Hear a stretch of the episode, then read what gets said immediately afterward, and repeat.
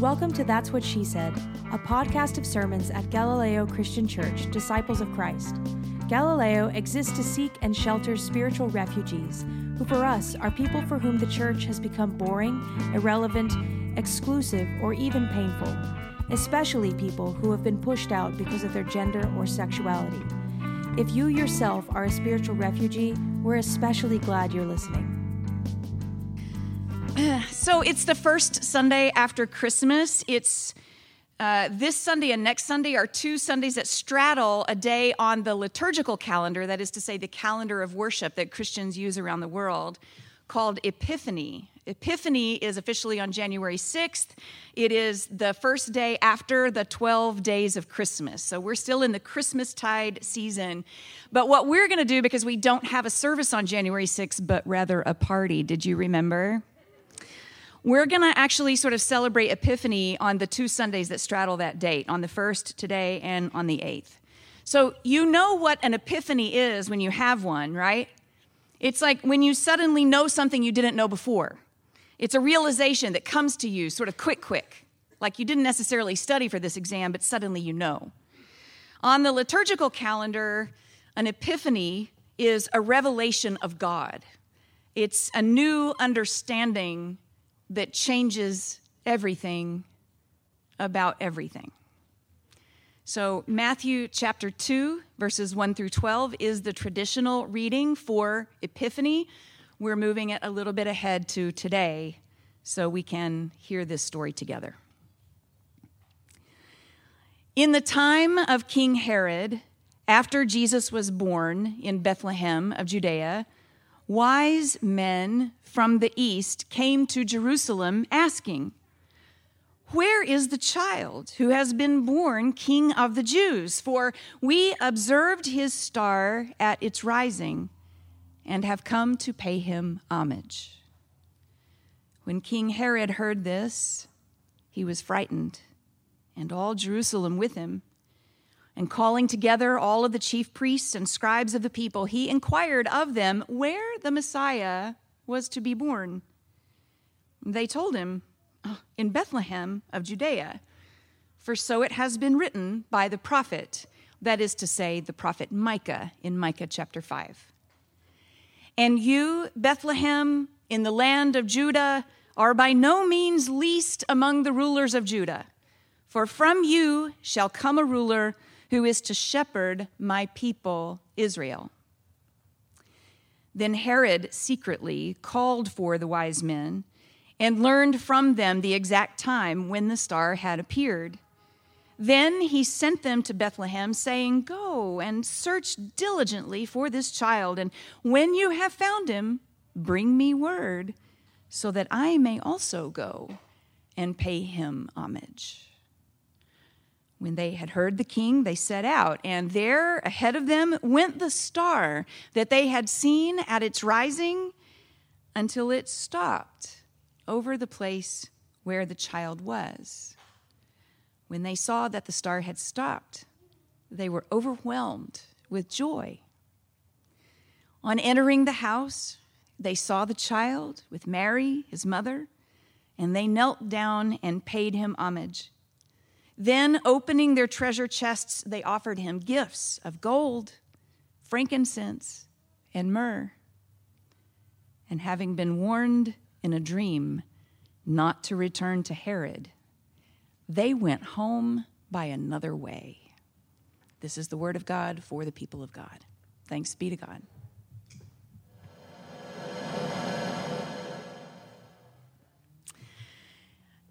Six years ago, somebody gave me a wondrous gift. I had been part of a gathering of about 80 community innovators from all over the United States, a bunch of wildly optimistic people who were trying all kinds of new ways to gather people into communities of trust and love. Not many of us were trying that in the religious space. Religion having been recognized as something that too often diminishes and degrades communal human flourishing.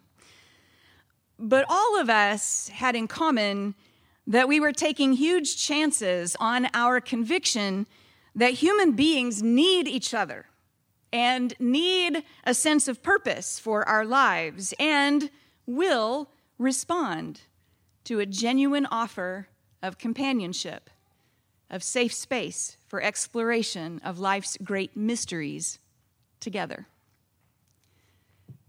The only problem is, none of us really knew how to do that none of us really knew how to do what we were mostly already doing. It was the classic build this airplane while you're flying it scenario, and we were all terrified of crashing.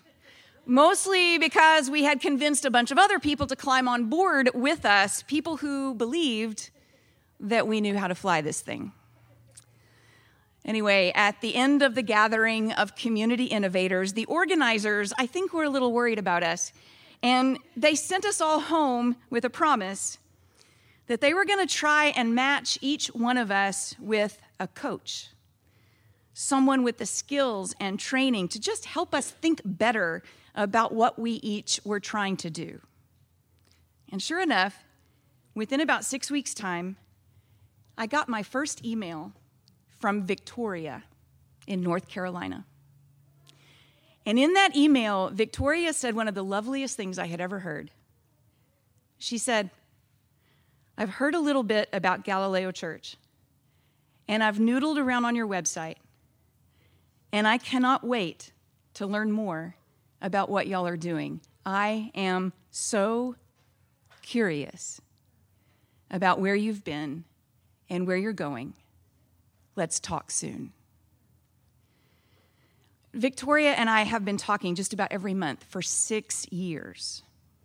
We have only met in person twice. And the second time was just last week when she was in Dallas to visit some relatives, and she made time for coffee and conversation with me.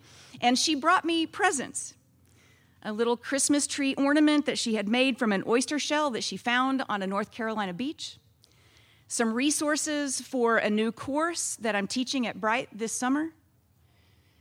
But the very best gift she gave me is the one she has been giving me for all these years her curiosity about all of you, about all of us, and how we are making our life together, and how we are honoring our missional priorities and how we are learning to love in the way of Jesus, and how we are rehabilitating our beat up, broken theology, and how we are organizing ourselves to keep doing all of that. It is a selfless gift, the gift of curiosity. It turns attention away from oneself toward another. Curiosity gives up control it lets someone else drive. It focuses the attention on following someone else's logic, focuses the heart on feeling someone else's feelings. Curiosity is a prerequisite for compassion. If compassion is feeling with, you cannot feel with or have compassion until you know what someone else is feeling, and you cannot know what they're feeling until you ask. That bears repeating. You cannot know what someone else is feeling until you ask. Even if you think you know, curiosity demands that you ask. Because that's the other thing about curiosity it suspends certainty for a while. To be truly curious requires a kind of pretending, pretending not to already know what you think pretending not to already know what you think you know, pretending not to feel what you already feel about what you already think you know. To be curious is to unclench your fist, to release the tight grip you have on whatever knowledge and perspective you have already obtained, to open the hand at the risk of losing what you've already got in order to make room for something you don't even know if you want just yet. And curiosity is a Christian virtue. Now, I was not taught that as a kid. curiosity could get a person in a lot of trouble in the religious system of my upbringing, especially if your exploration led you to a different conclusion than the received tradition, the certainty that we were supposed to be most proud of and most reliant on. But the stories of our ancestors in faith honor curiosity again and again and again. Some of you will be familiar with my riff on Moses and that burning bush in Exodus chapter 3. You know, out in the wilderness, Moses is tending his father in law's sheep where he spies with his little eye a smoking shrub. It's on fire, but it isn't burning up. And Moses says to himself, or maybe to the sheep, I must turn aside and look at this great sight and see why the bush is not burned up. And when the Lord saw that he had turned aside to see, God called to him out of the bush, Moses, Moses. And Moses said, Here I am.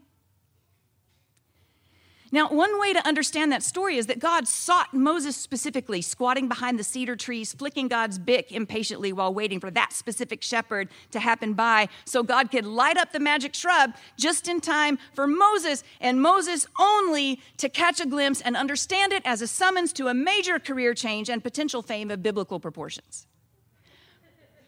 But another way to tell that story is that bush was on fire for a long damn time before anybody bothered to stop. I mean, lots of people could have seen it out there. Other shepherds in a hurry to get home for breakfast, kids in a rush to beat their curfew, anybody with an errand to run out in the wilderness. People with too much predetermined purpose to stop for something weird, something out of the ordinary that would require veering off course. Only Moses said, I must turn aside and look and see why the bush is not burned up. Because the story says that when the Lord saw that Moses had turned aside to see, well, that's when God called his name. That's when God decided Moses would be God's guy on the ground, the one to return to Egypt and demand the release of God's people from Pharaoh's clenched fist. I have the same midrashic imagination for lots of stories in the Gospels. To how many fishermen, for example, did Jesus offer the invitation to come and see? Peter, Andrew, James, and John said, Sure. But I'm guessing there were many more who said, Nah, man, I got stuff to do and you're stepping on my net. Go on, shoo. And how about that tax collector, Zacchaeus, the one in the tree, trying so hard to see over the heads of his neighbors? Zacchaeus was not a good person. He wasn't even a nice person. But out of all the people on the roadside that day, Jesus went home with Zacchaeus to have dinner and drinks and meet all his friends. Because I think Jesus was curious about Zacchaeus' curiosity. I mean, what makes a grown person leave all their dignity on the ground while they scramble up a tree to see what all the talk is about? Zacchaeus is curious. It's a good gift that he gives to Jesus. And Jesus is, in turn, curious about him. There are so many more. Mary, the sister of Martha and Lazarus, sitting at Jesus' feet because she just cannot tear herself away from his teaching while her sister fumes over having to get dinner ready by herself. Nicodemus, who risks his whole reputation as a VRP to have a one on one conversation with a stranger from Nazareth who talks of nothing but the reign of God. James, the elder head of that Jerusalem church, who gives space and time for Peter and Paul and Barnabas to talk about all the places the Spirit of God keeps showing up, even when the scriptures say the Spirit of God should not be there. I could go on. If you are curious, you can ask me later. There is an old proverb, so old that it's in the biblical book of Proverbs chapter 25. It is the glory of God to hide a thing, it is the glory of kings to find it out. It seems to say that the universe is full of mystery on purpose. That reality is infused with facts and truth we have not yet discovered that God has created a cosmic hide and seek game for our pleasure and exploration. All we got to do is open our hands and open our eyes and open our minds to witness the wonder and beauty of what we do not yet know, even what we don't yet know we don't know.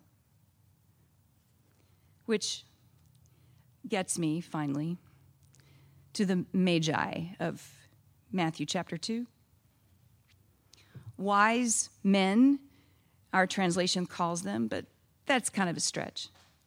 I mean, for one thing, they don't have to be men. Just do that thought experiment for a minute. Isn't that curious?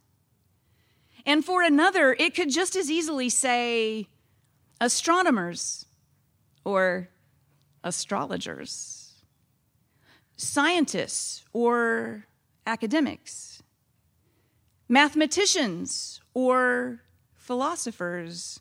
They were all those things. The disciplines were not as delineated then as they are now.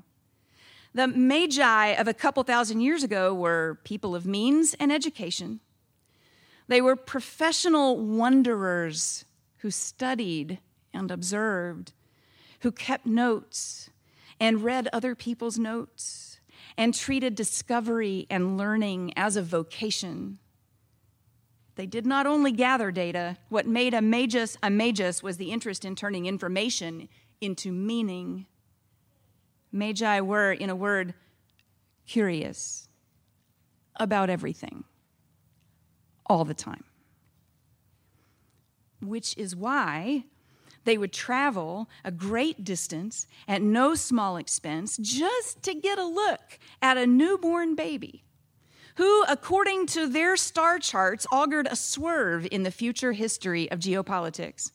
They came with gentle reverence and generous well wishes in hopes of seeing with their own eyes what the skies told them was happening in the backwater of Bethlehem in that no count territory of Judea. Something big, the stars said, something unprecedented, something wonderful and deserving of celebration what I'm most curious about is what happened to that little company of seekers when they went home from their excursion. Because that's what they did. It took them maybe a couple years to get there. They spent, I don't know, a night or two. Then they packed up their camels and did the whole thing in reverse.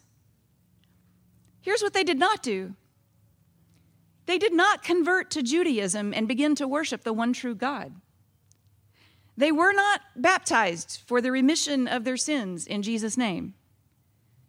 They did not hang around for another 30 years or so waiting for him to start his ministry so they could follow him along with the other disciples.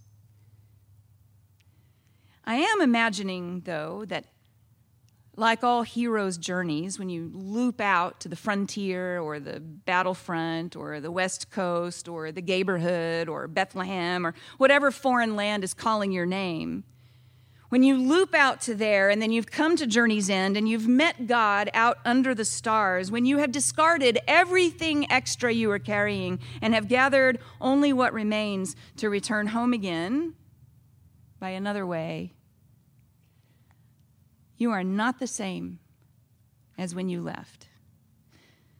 You come home different, and everybody who knows you can see it.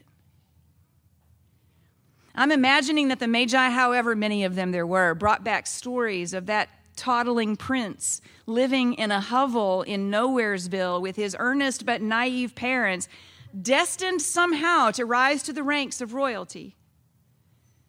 They wondered what kind of plan it could be that a great ruler would arise from such small circumstances.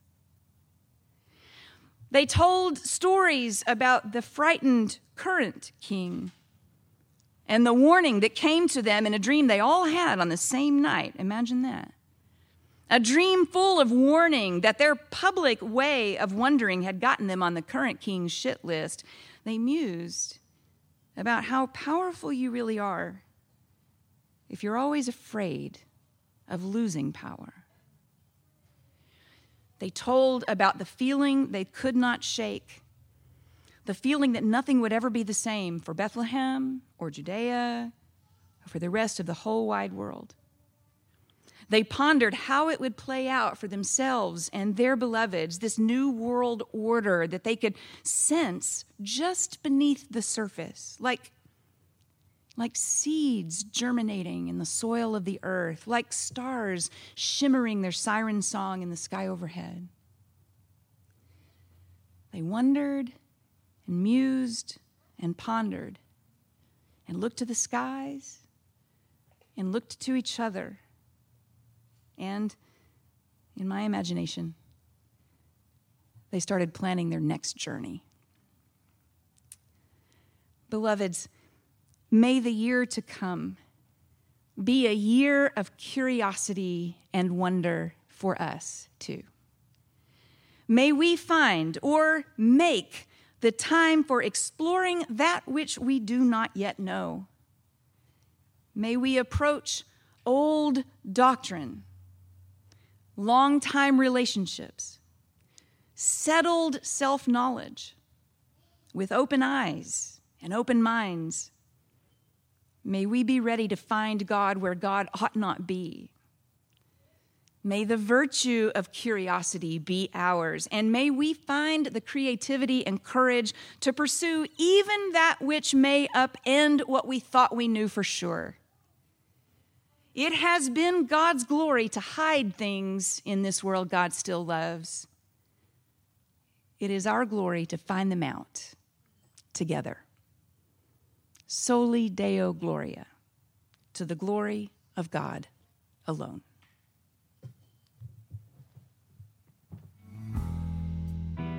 Thanks for listening to That's What She Said. This podcast is preached almost always by our lead evangelist, Reverend Dr. Katie Hays. Galileo Church has five missional priorities. We do justice for LGBTQ plus people and those who love them. We do kindness to those in mental and emotional distress and celebrate neurodiversity. We do beauty for our God who is beautiful. We do real relationship, no bullshit, ever and we do whatever it takes to share this good news with the world God still loves. To support the production of this podcast and the ongoing missional priorities of this church, go to galileochurch.org and click on Conspire with Us. You'll have options to use your Venmo or PayPal, or use your credit card or bank account. Any amount helps, and if you're kind enough to share your contact information with us, we'll continually send you thanks. Peace.